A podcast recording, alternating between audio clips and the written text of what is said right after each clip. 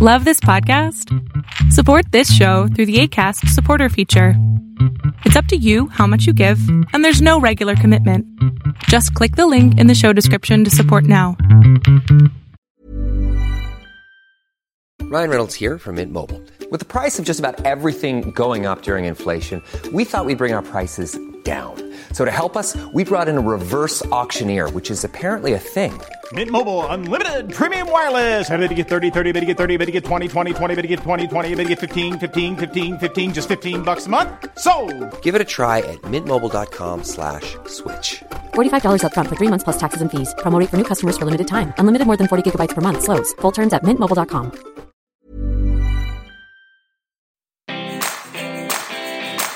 Welcome to the Healthy Gut Podcast, the place where you can learn how to achieve a happy, healthy gut with your host, Rebecca Coomes.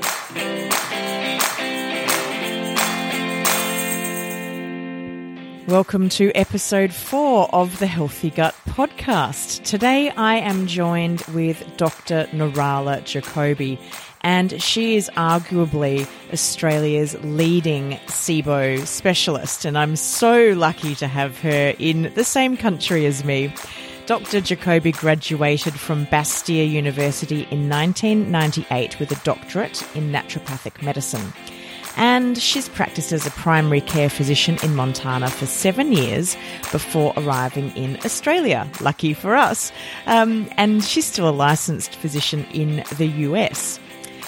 She is a national and international speaker and also the creator of the SIBO biphasic diet, which is what I use in my SIBO cookbooks.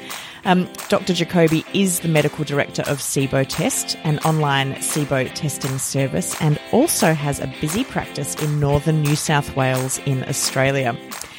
So, Dr. Jacobi and I today talk about testing and why we need to spend three hours doing the SIBO test.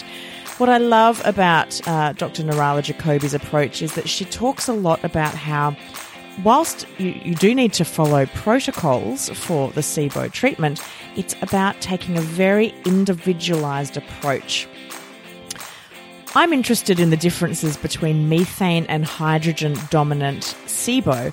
And I know that many listeners see that they might have a methane dominant um, initial diagnosis, but then after some treatments, that their hydrogen actually increases. So we talk about actually why and how that happens, along with the differences in the symptoms for hydrogen versus methane dominant SIBO.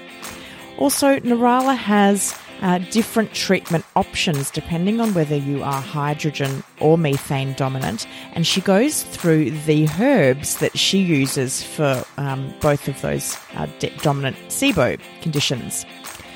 I ask her about die off. Does it actually occur? Is it real? And she talks to me about what it is and how it occurs. There's another condition called SIFO, small intestinal fungal overgrowth, and we discuss, you know, how does one actually test for that, and then what are the treatment options, and can you have SIBO and SIFO concurrently? Dr. Nirala Jacobi specialises in treating the more difficult patients, so the people that are reacting to everything, and often people that have been seeing another practitioner and they uh, are kind of at their wits' end and they come to Dr. Jacobi uh, because she is so experienced. So we talk around issues with histamine, oxalates, salicylates, why this happens, how she treats it and most importantly, how you can prevent it from occurring. What are the flags or the symptoms that you should be looking for today to prevent yourself getting into that state?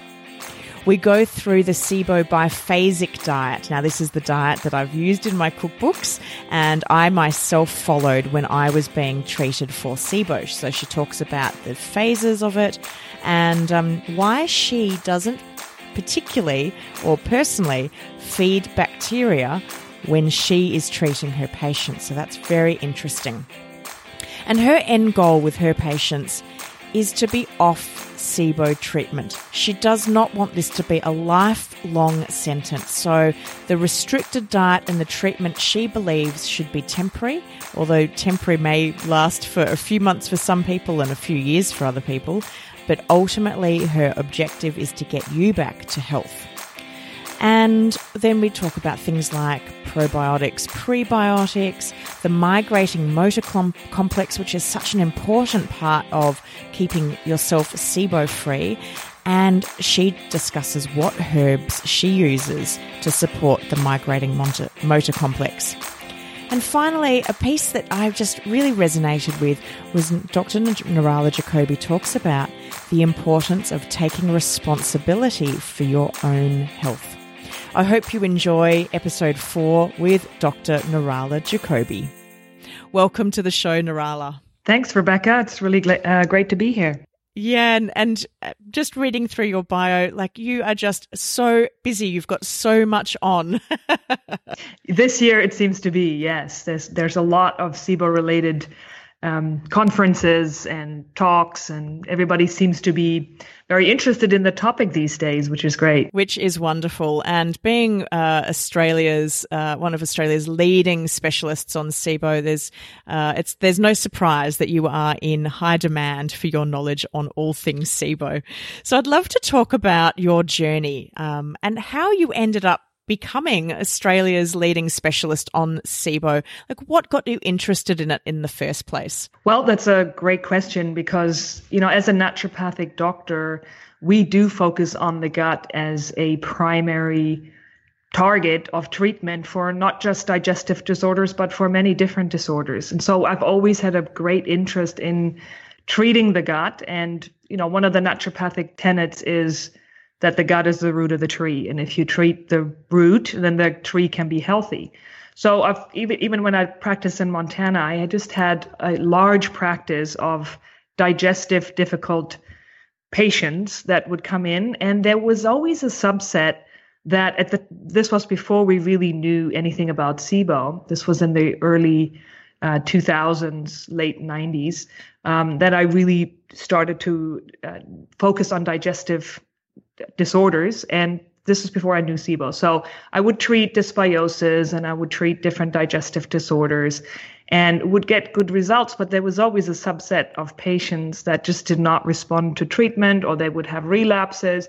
And it just didn't make sense to me. So when I went to the American Association of Naturopathic Physician conference in 2011, this is something I go to every year. It's um, in America, obviously and I listened to Dr. Siebecker and Dr. Steven Sandberg Lewis give their first talk on SIBO to our uh, naturopathic community. And I was just really completely dumbfounded that I'd never heard of this. And it answered so many questions for me of why some patients just do not re- respond to some of the very common products or dietary advice that we give to patients when they suffer from very certain digestive disorders. So that made a lot of sense for, for me. And then from then on, I was just hooked in terms of, wow, this is just like a brand new uh, kid on the block, and I need to figure out everything there is to know about SIBO. And as we, as the research extends, I'm just so thrilled to have this as a possibility as an underlying cause for so many of my patients because as i've mentioned the gut is so related to so many different disorders. So i see people that have maybe their primary concern is they get frequent colds or flus or they have an autoimmune disorder. And uh, or they have joint pain, or they have uh, mood disorders. And oftentimes, SIBO links that all together. It's an underlying cause in so many different disorders. So that's very, very helpful. And the more you know about a condition, obviously, the more you start to really kind of see it in lots of different places. Definitely. And so, how do you treat, uh, or sorry, how do you test your patients for SIBO when they turn up and present with symptoms that are common to SIBO? What what do you do to commence that testing process? Well, that was one of the reasons I started SIBOtest.com, which is an on, again, it's an online testing facility where practitioners can sign up or um, patients can order the, the breath tests themselves. But the reason for that was really because I the way I understood it and the way it was uh, the way I learned how to test for SIBO was different than what some of the breath tests were offering, uh, labs were offering here.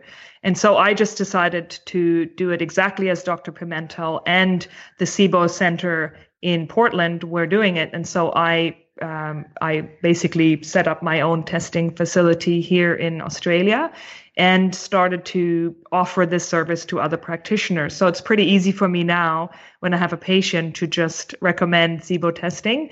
And we have a very quick turnaround time because of that, because we just, we're right here. So that's uh, very helpful. But basically, the testing assumes that you have bacteria in the small in the in the first part of your small intestine where they're not meant to be. And bacteria that are there are fermenters. They ferment fibers.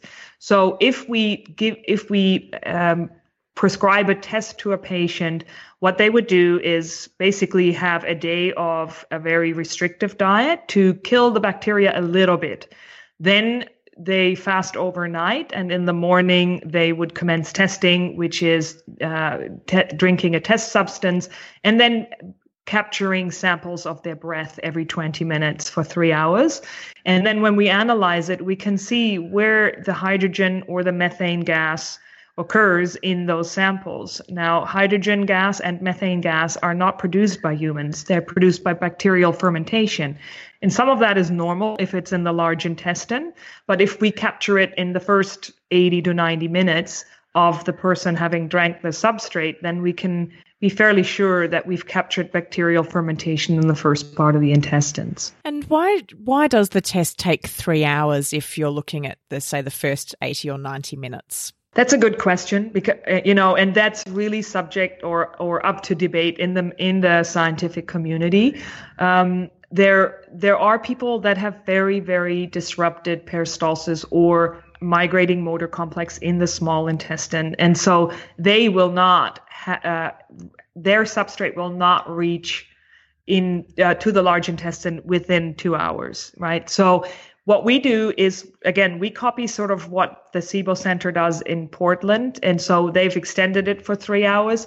Very often we uh, we see a rise much earlier than that, and classically we would expect a rise within the first 80, like 90 minutes, is really what we're hoping to gauge. Now, methane is a little different because uh, methane is produced by a different organism that's sort of not really a bacteria, but more of an ancient species that's been with humans for a long time. But what happens with methane producers is that they actually use the hydrogen from the hydrogen fermenters to produce methane.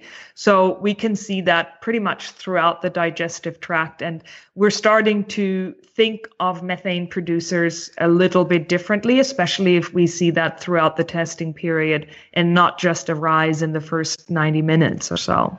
And is that why some people, when they have uh, they have their initial test, they might be dominant with hydrogen. They go through some SIBO uh, treatment, and then they retest, and their methane has is has increased. Is that why that methane can increase? That once they're they're eating up hydrogen, is that how it works? It's actually kind of the other way around, but you're on way. the right track there. okay. Yeah. So because if you're killing, you know, like if, if we think that that methanogens or organisms, which is basically Methanobrevibacter smithii, it's usually one species that produces methane.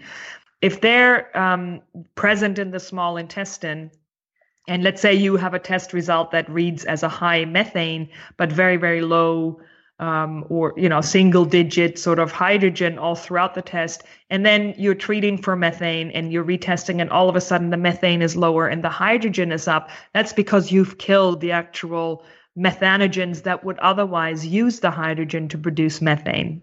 So Gosh, that's okay. pretty common. So we do sort of see a bit of a waffling back and forth sometimes when we do retest. And you do want to retest if you're patient, if, if you're a practitioner listening to this, or if you're a patient that's kind of uh, educating your own practitioner, um, you want to kind of, you know, you want to go through your treatment.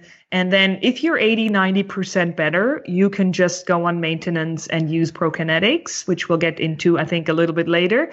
Um, or if you're not if you're not 80% better, you probably want to retest to ensure that you're actually making progress with uh, methane or hydrogen reduction. Otherwise, you need to change your treatment. Mm, that's so interesting.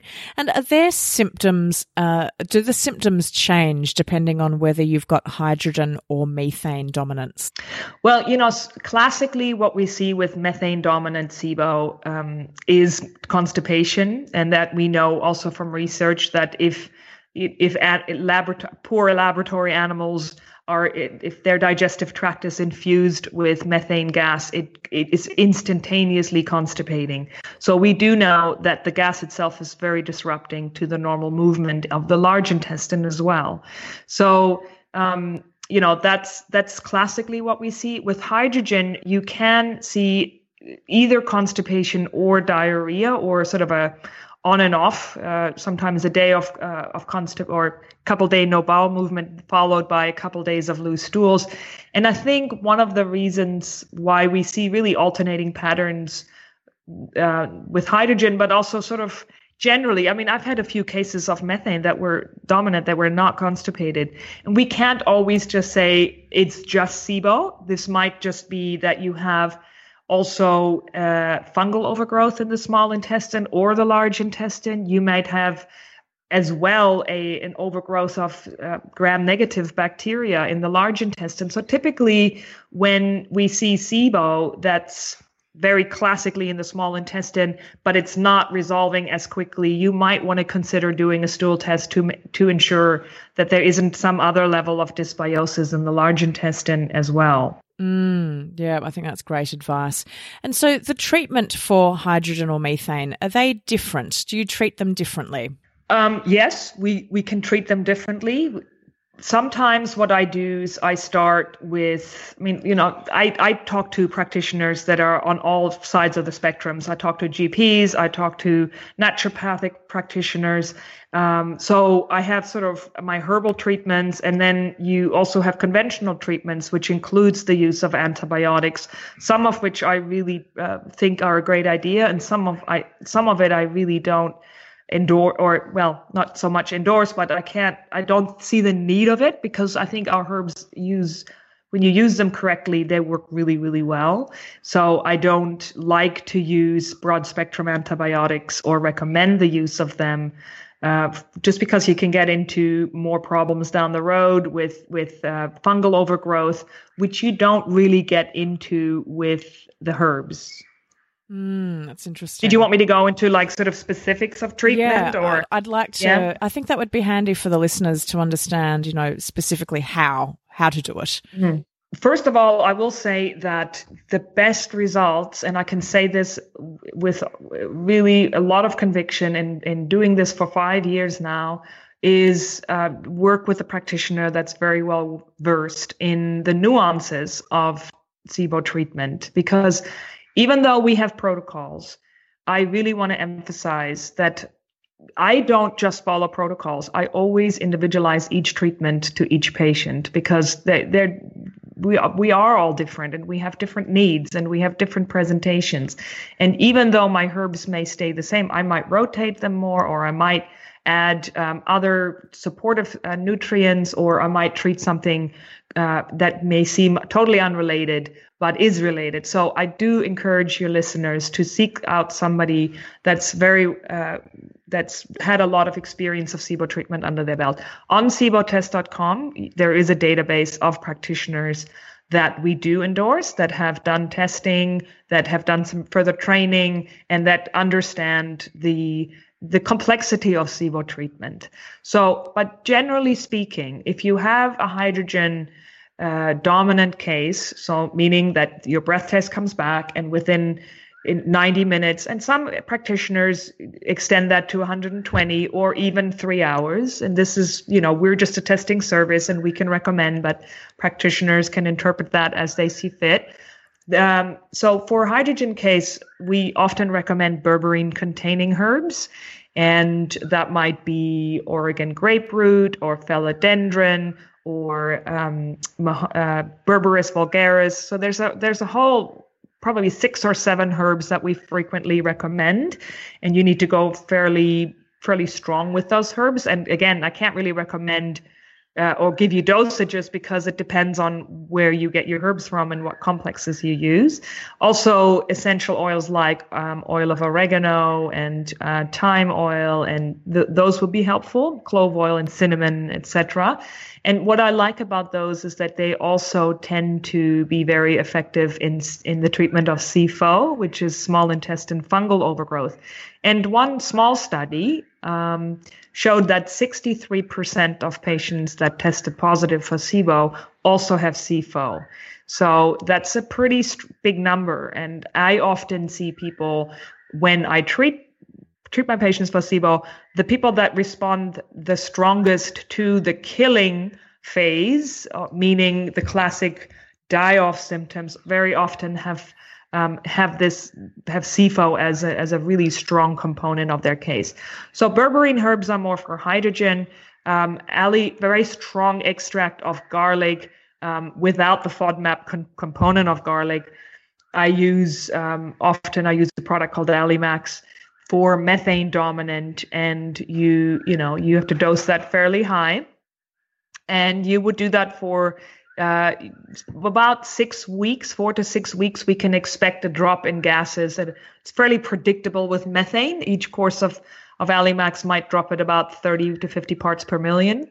And uh, it's less predictable with the other herbs. So, so those are your two categories. I mean, we have a lot more in our arsenal when it comes to herbal medicine, but I'd say the berberine herbs are very classically used for hydrogen and your um, garlic extract for methane. You talked a little bit about die off, and there's I've I have read online some great debate about whether die off actually exists.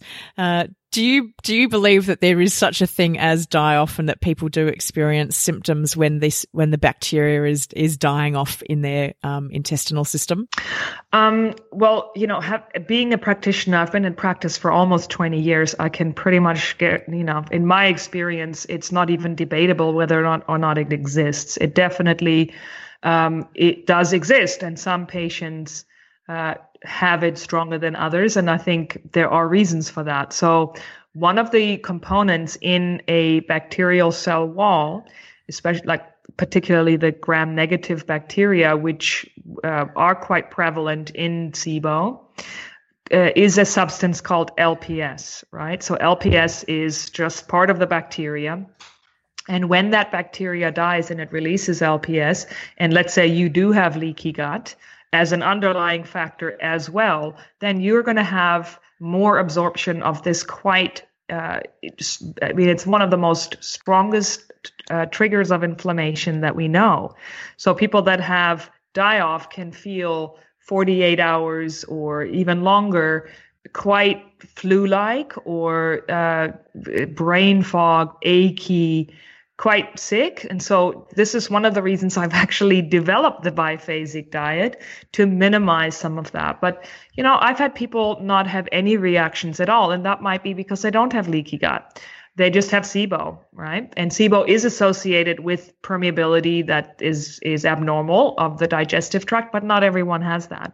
And then the other factor is I do think that the die off or what we would more scientifically called the Herxheimer reaction, which is just again you're you're you're kind of reacting to the uh, byproducts that are being released in the process of dying. So fungal elements tend to be sometimes stronger in their die-off provoking um, mechanism, in my experience.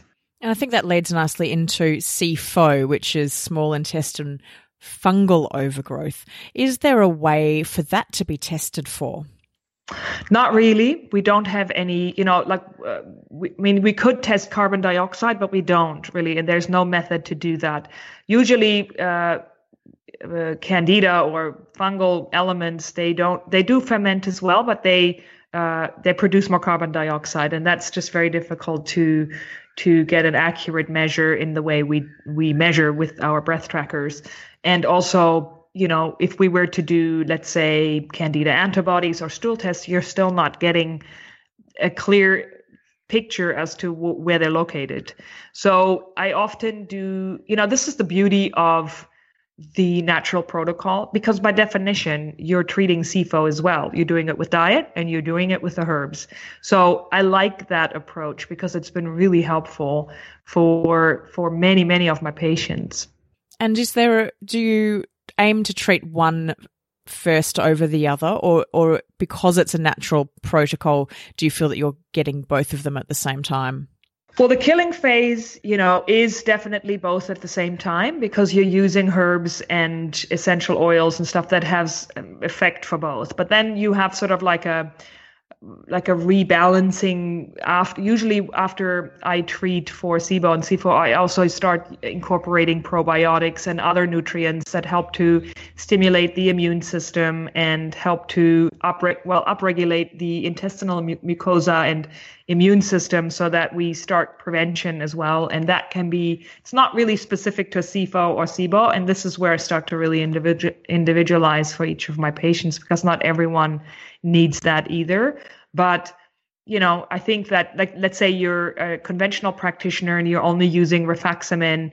Um, rifaximin is the the antibiotic of choice for hydrogen dominant uh, SIBO. It's very very effective, and for uh, methane dominant, it's not as effective, and so they often incorporate another antibiotic called neomycin and some other practitioners use metronidazole or you know a plethora of other antibiotics which can then kill off some of the other beneficial bacteria in the large intestine. And so breeding uh, or laying the groundwork for breeding more fungal species because if you if you eradicate beneficial bacteria that are meant to be there in the large intestine that are keeping yeast in check or fungal elements in check you are, um, you know, it's it's very easy to get a fungal overgrowth.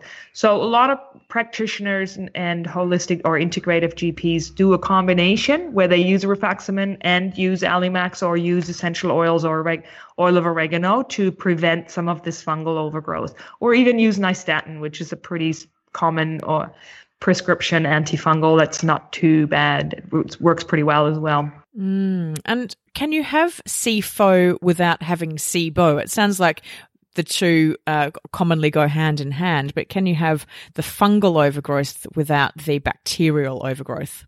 You, you, know, I think you can. Uh, it's it's difficult to know that for sure from a scientific basis unless you do a small intestinal aspirate, which is just a sampling of the fluids in the small intestine. But we could reason through it, meaning that let's say that you have somebody that's been on proton pump inhibitors for years, right? Proton pump inhibitors are probably one of the most commonly prescribed medicines in um, in doctors' offices today, especially in America. This is an acid blocker.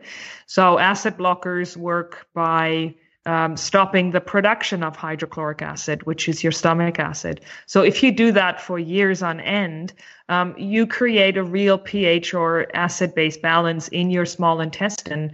When and fungal elements are they just love a warm, moist environment, whether that's behind your fridge or inside of your gut, right? So they, if it's a, a moldy shower, that's warm and moist and dark, um, and the same thing in your gut. So it's they're just opportunistic infections that are in small amounts not harmful but if you are overrun with fungal elements then yes it becomes a problem so i could see a scenario where that where that happens although the use of proton pump inhibitors has definitely been linked to an increase in SIBO.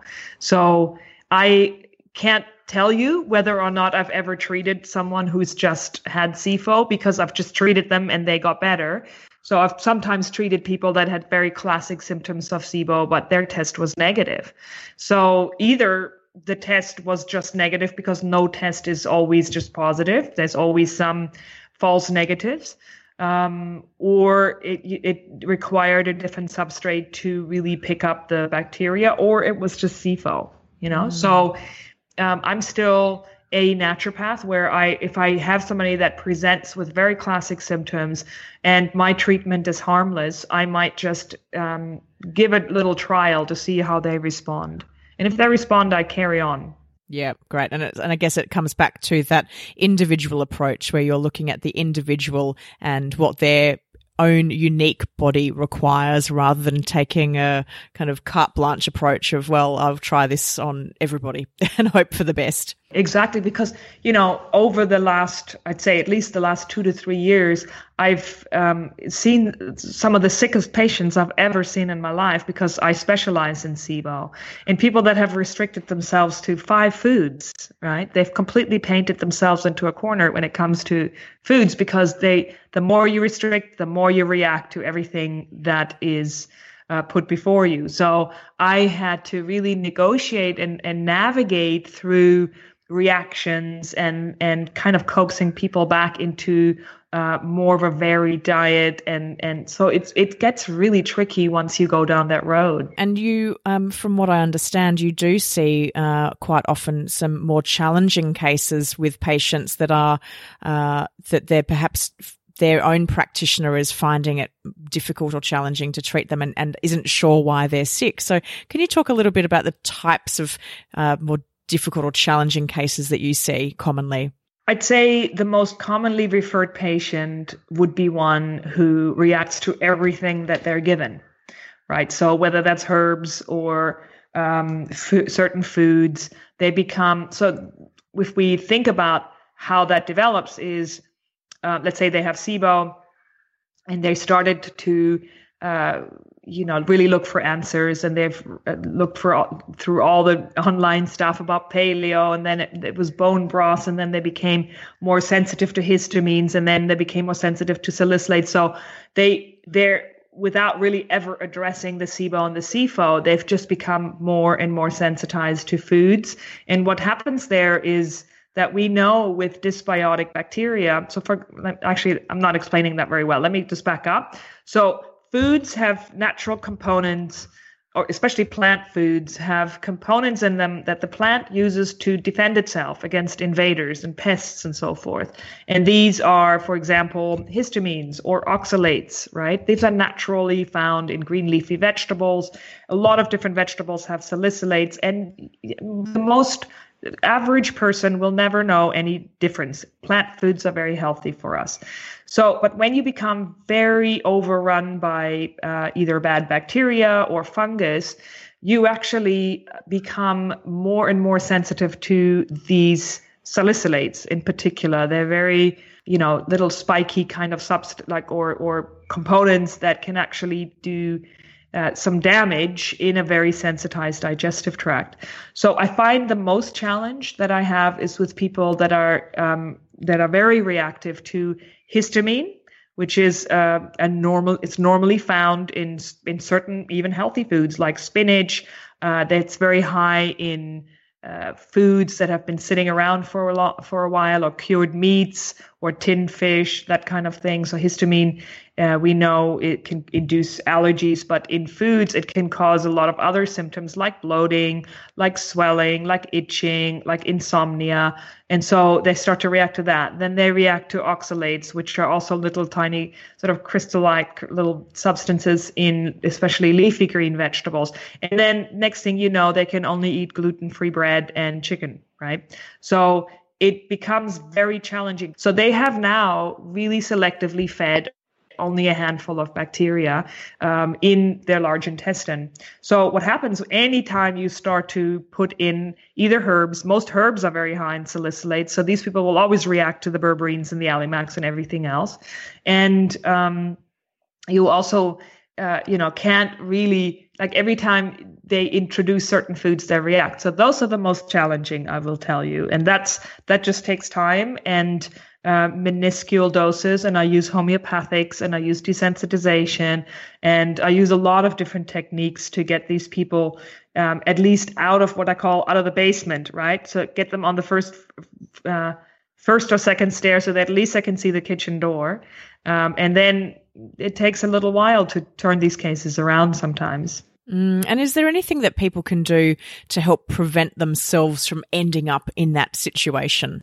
I'd say the big alarm bells that would go off for me is like you become more sensitive. You're eating, you've restricted your food already. Next thing you know, you're starting to react to the food um, that you've re- you've restricted yourself to, right? That means you're becoming less diverse in your microbiome, which is what's hap- what's meant to happen in your digestive tract. And there's this common misconception that you can just, um, well, let me actually back up. So we're talking about two different conditions. We're talking about SIBO, which is a condition of abnormal bacterial growth in an abnormal location. It's in the small intestine where there's not much action usually with bacteria.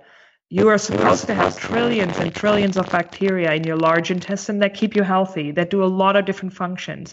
And what we know about disease development, because what we now know from the Human Microbiome Project and the research that's coming out every day, is that the more diverse your microbiome is in your large intestine, the healthier um, you can be in general. So that's really the key. And the more you restrict your foods and the more uh, you only eat foods that you don't react to, the more difficult it becomes with species diversity. Say hello to a new era of mental health care. Cerebral is here to help you achieve your mental wellness goals with professional therapy and medication management support. 100% online. You'll experience the all new Cerebral Way, an innovative approach to mental wellness designed around you. You'll get a personalized treatment plan from a therapist, prescriber, or both in a safe and judgment free space. Your cerebral therapist or prescriber will outline a customized plan with clear milestones along the way so you can get to feeling your best. With Cerebral, you're not alone in your mental health journey. We're here to empower you to live a fulfilling life. So take that first step towards a brighter future and sign up today at cerebral.com slash podcast and use code ACasts to get 15% off your first month. Offer only valid on monthly plans. Other exclusions may apply. Offer ends July 31st, 2024. See site for details. Mm, so really the, the flag for anybody listening to this podcast is if they're experiencing that uh, restriction in foods that they can tolerate, that that's, they need to get onto it immediately. What what would your advice be um, for them to do? Is it to go and find a practitioner that they can work with that will understand how to treat this?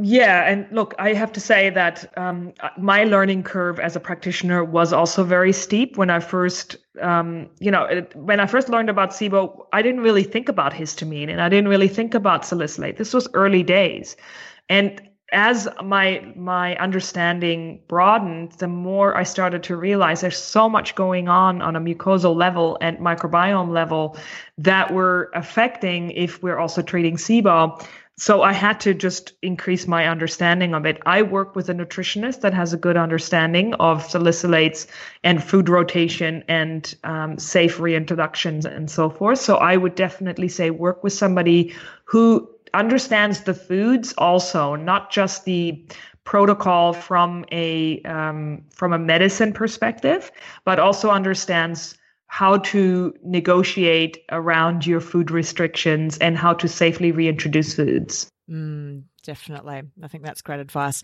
And while we're on the subject of food, I'd love to talk about your SIBO biphasic diet protocol. So tell me why, like how that came about, how you developed that and why and we got a lot out of it, haven't we, Rebecca? We have. it's been it's been such a journey, and I'm so grateful to you for having written such beautiful books based on that because it just makes my life so much easier as a practitioner. So thank you for that. My pleasure. Um, so the way this came about was that when um, and for those of you who don't know what we're talking about, it's a diet that's that's divided into two phases, as the name implies. And um, initially, uh, it's it's been an evolution of the biphasic diet. But my frustration was that um, exactly what I just mentioned. I had patients that were very very reactive, and I couldn't add the herbs in yet. So the diet is based on that when you first get diagnosed with SIBO you start with phase one. Now, phase one is further divided into two categories. One is strict and one is less strict. Let's just keep it there.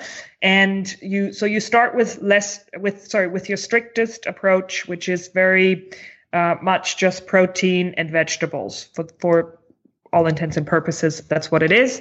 And as soon as you improve, so this could be three days, could be two weeks, could be a month, then you move into the less restrictive part of phase one. So that gives the practitioner an opportunity to not yet jump into treatment as far as micro antimicrobials, but more into um, gut balancers, and that could be uh, digestive support in the form of enzymes or hydrochloric acid or gut healers. If they have a lot of reactions like with salicylates i would think about glycine or um, you know different kinds of nutrients that stabilize the mucosal membrane. And uh, in terms of digestive support i would think of i use a lot of herbal bitters which are herbs that stimulate your own process of digestion. And so you have it, you know you have sort of a, a nice elegant way of of compartmentalizing your treatment without overwhelming your patient because we've all seen it. People come in and they leave with 20 products and that's not the kind of practitioner um, i aim to be. Sometimes it is intense and it has to happen but only for a short period of time. That is not a long-term strategy to leave with tons and tons of products. So um, I usually like to do it in stages. And the first stage um, would be gut healing, and the second stage is more really uh, going after the remaining anti uh, remaining bacteria and yeast. And so by the first phase, when you're restricting your diet, you are already by definition starving some of these organisms. And then when you going into the antimicrobial phase which is phase 2 the diet opens up a little bit and you feel like you're in the land of the living again and you're you're allowed certain um, certain nice foods like some grains and some fruit and perhaps some cheese. So life becomes a lot more tolerable at that point. And it's i find that to be very effective to have divided the treatment like that. And so it really came out of necessity for me because just giving people a fodmap diet just wasn't satisfying enough because it's it often doesn't work. And also for how long are you supposed to do this? So it gave me really a lot more control over what am i actually monitoring and when should i retest. So it really is very helpful that way there are several diets out there that people will commonly follow when it comes to SIBO treatment. Is this diet or protocol similar to any others? It's similar, right? And and the universal sort of approach, I'd say that that most uh, diets have in common is the low fermentable fiber um, aspect to the diet. Um, but how it's different is that it is divided into these two categories. The other aspect of that was, and this is somewhat open to to um, discussion and some dispute because Dr. Pimentel a couple years ago at the SIBO symposium mentioned that um, he basically tells people to eat anything that would feed a bacteria whilst he's giving them rifaximin you know, in all good conscience, I just, I'm a naturopathic doctor. I just can't do that because most of my people would flare up. So I just never have really, there were two reasons why I didn't want to do that. Number one, the risk of, of, flaring people up with other underlying issues. And the other reason was that if they have SIFO, they would definitely get worse on that approach. And his idea was okay, you need to feed the bacteria whilst you're killing them. Otherwise, they go into what's called senescence, and that's like a dormancy. And I really haven't seen that be very much a factor in my treatment. I still do before and after testing, and I get very good results. And so I decided not to do that. But that is one common, um, I'd say, argument out there is like, no, you should just eat potatoes and rice and sugar and all that just to feed the bacteria and I I would disagree with that approach. And I think again, it probably comes down to uh, you know the individual person as well. I know that when I started my SIBO treatment and went onto your protocol, I felt so much better by removing those foods that would have been feeding the bacteria. So I know for myself, I was really happy to be on your diet, even though it took a little bit of uh, mental planning of figuring out what I was going to eat. But gosh, I felt the symptomatic improvement was worth it. Mm, that's great to hear. And, and a lot of people tell that. You know, the thing is now my practice has really come to a point where I mostly see people that have already been treated. So these are the tough, tough cases, right? So I, I yearn for the days where somebody is just very easily treated with just diet alone, you know, and I mean, it still happens, but it, the tough cases definitely outnumber the easy cases these days. And those tough cases, gee, they need your help because they're they're generally feeling pretty unwell, I would imagine. Yeah, they really do. People are very sick. They're very limited in their in just their enjoyment of life, and um, you know that's food is part of of the enjoyment of life. So I really uh, feel for them. Exactly. I, and it's one of the reasons why I put together the cookbooks was that I love cooking and I love sharing food with friends and family. And food is such a joyous experience as well as being our nourishment. And I wanted to remind people that even though we're, we can be limited and some people are more limited than others, that there's still food, glorious food that we can enjoy while we're going through our SIBO treatment. Right. That's right. And, um, you know, I mean, we the the other important point to that though is that there should be an end to treatment at some point, right? Is that some? Well, let me rephrase that.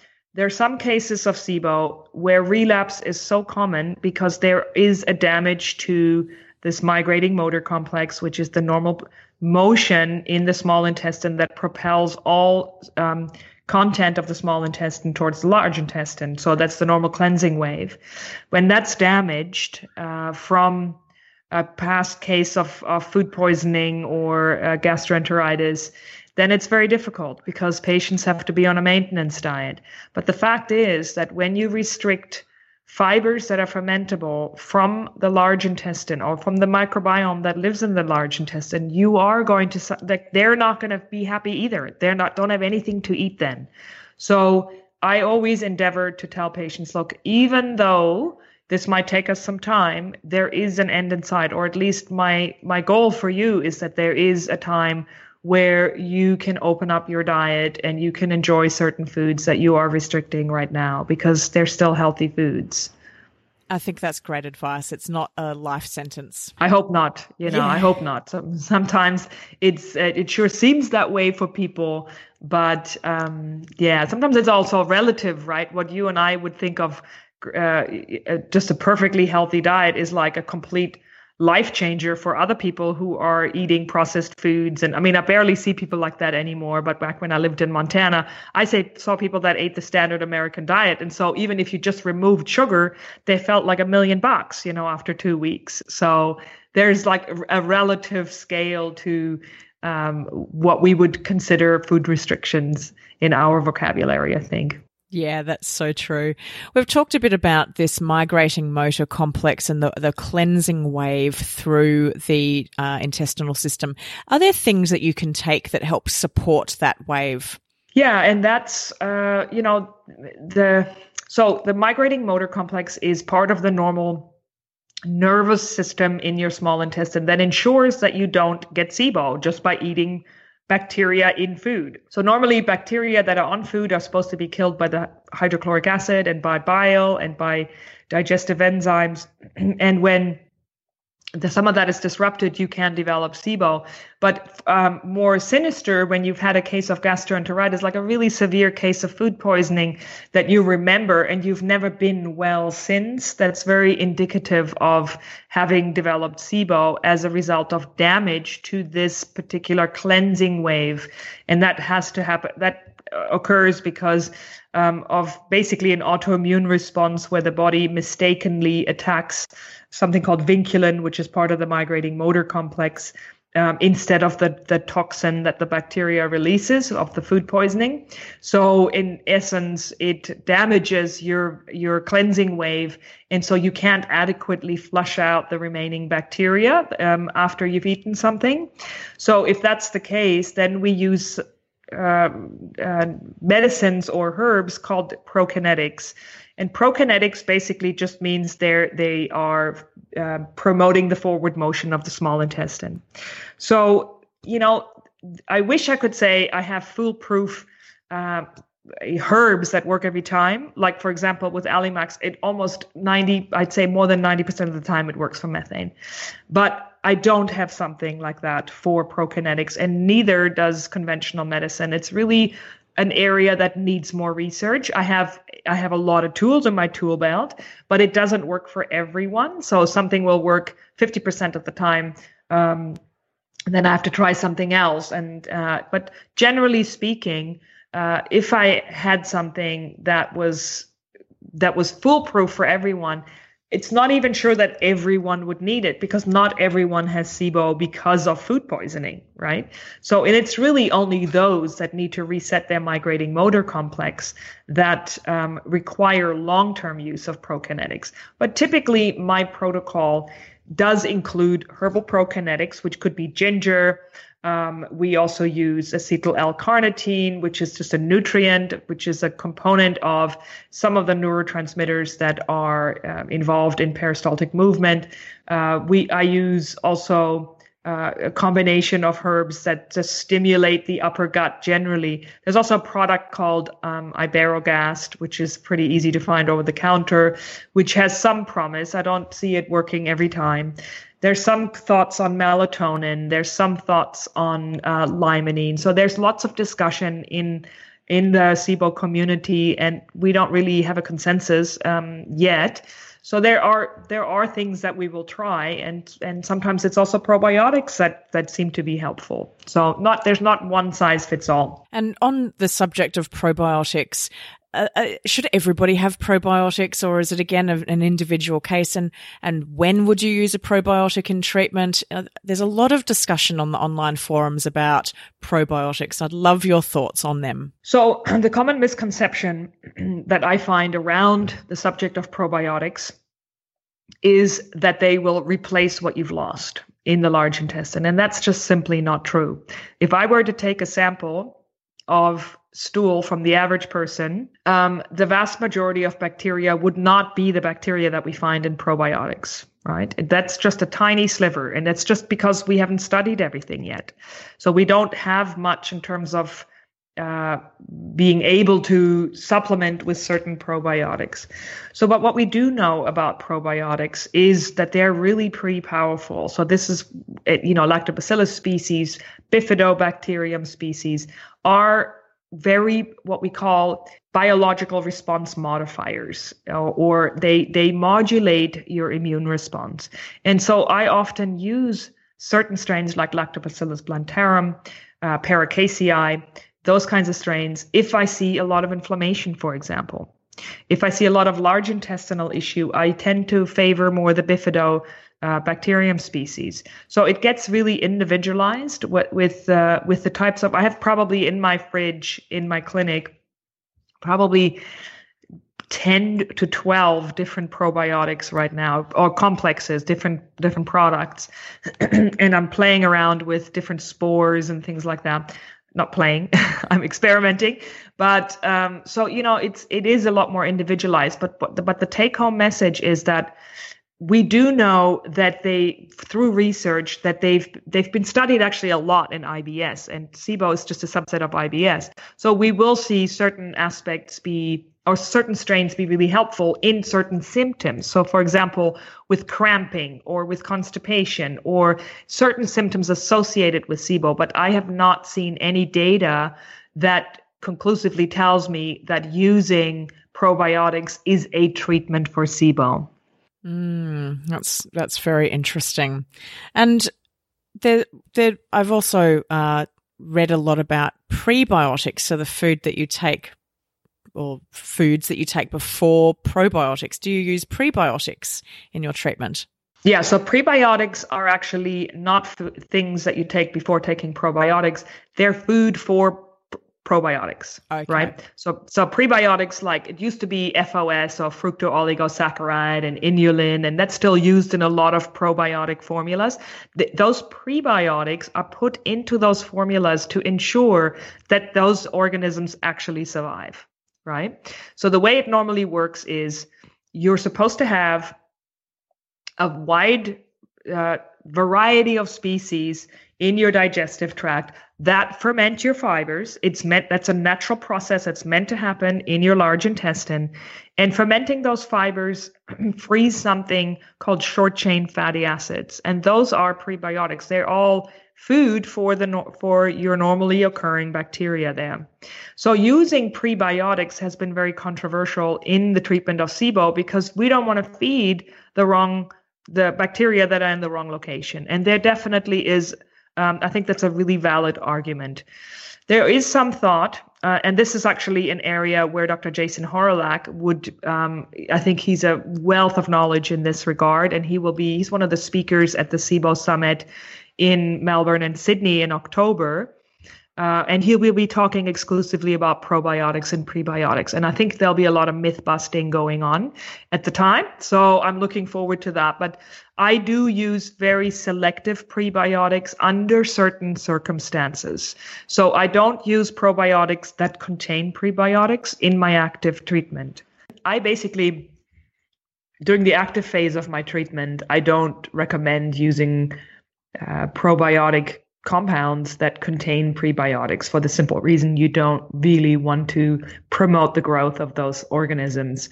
So I think there is a place for them afterwards, but I like to target them with more specific um, prebiotic substances such as um, galacto-oligosaccharide, which is a very specific uh, prebiotic that's targeting uh, bifidobacterium. So there are very specific prebiotics that um, that do certain roles. They don't just universally feed everything. So that's what that's where I think the movement will be more towards, or the research will go more towards that, rather than just you know using compounds that contain all sorts of prebiotics. And what's your view in terms of the future of SIBO? Where, where do you think we're going to go with this uh, condition? Because it's still relatively unknown in Australia. It has a greater awareness in uh, the states, but um, you know, relatively speaking, not many people know about it. What's your What's your hmm. view on the future? Well, you know, the one of the real gratifying events that's sort of taken place in my years of practice is this massive research that's going on into the microbiome. And I would, you know, think of SIBO. One of the reasons it's got so much airtime is because it's part of that continuum and that spectrum. So what's happened is more and more focus on digestive disorders and the real important role that bacteria play in our health and in disease as far as the digestive tract is concerned. The other th- aspect of that is that if you were if you've been diagnosed with SIBO, that's not the end.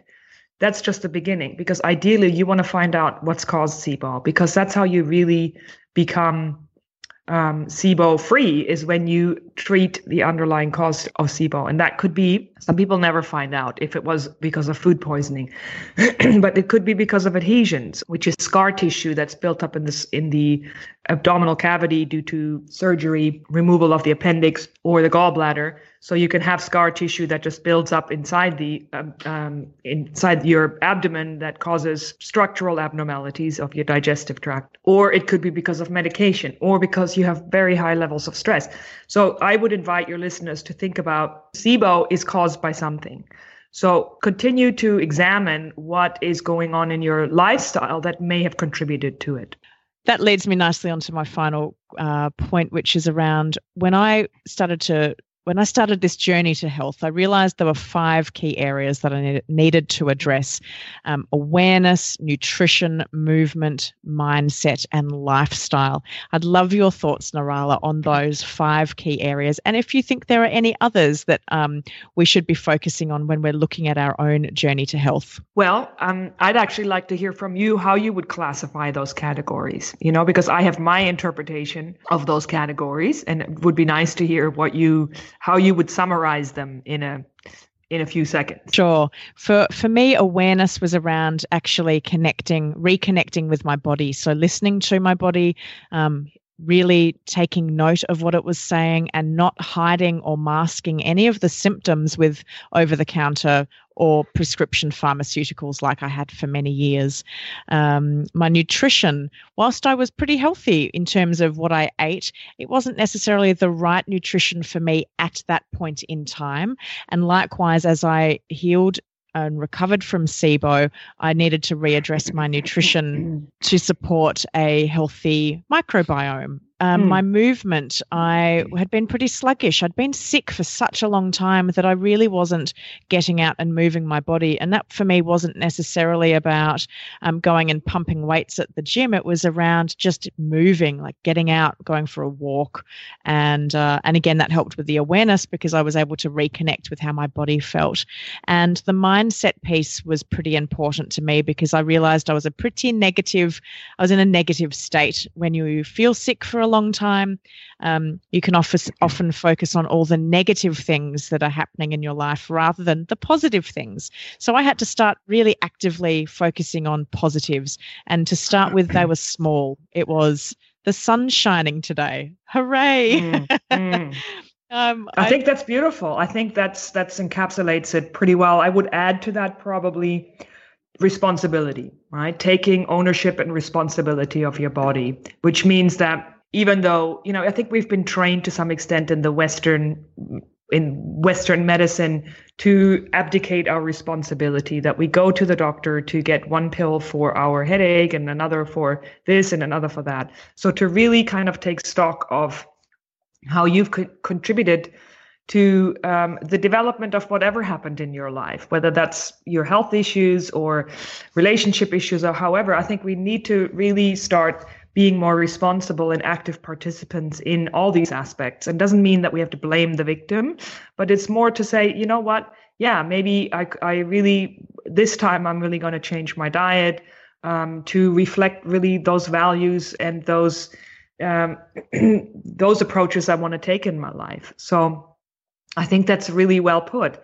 I do think that um, obviously in my in my profession I do see people that have done already a lot of that, and certainly people that have advanced cases have examined.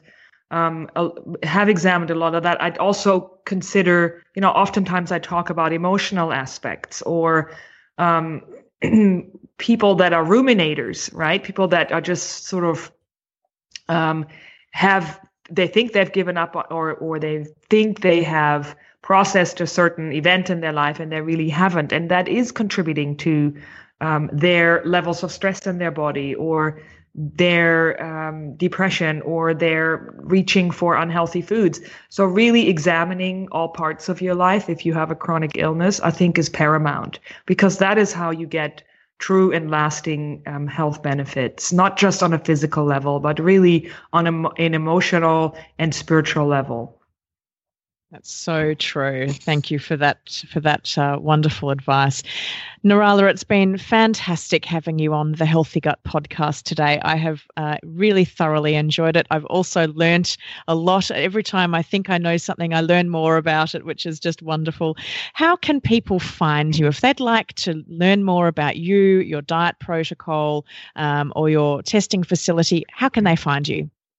Um, I have a my personal website is niralajacobi.com. This is my practice where I um, see patients. And so that's niralajacobi.com. But to find out more about SIBO and how to get tested for it and also do a free quiz or direct your practitioner to maybe sign up to get more educated about it, you can go to sibotest.com. That's S I B O T E S T.com and there's a lot of information there. And I do uh, regular webinars and regular uh, practitioner education seminars. There's also, as I've mentioned before, the SIBO Summit.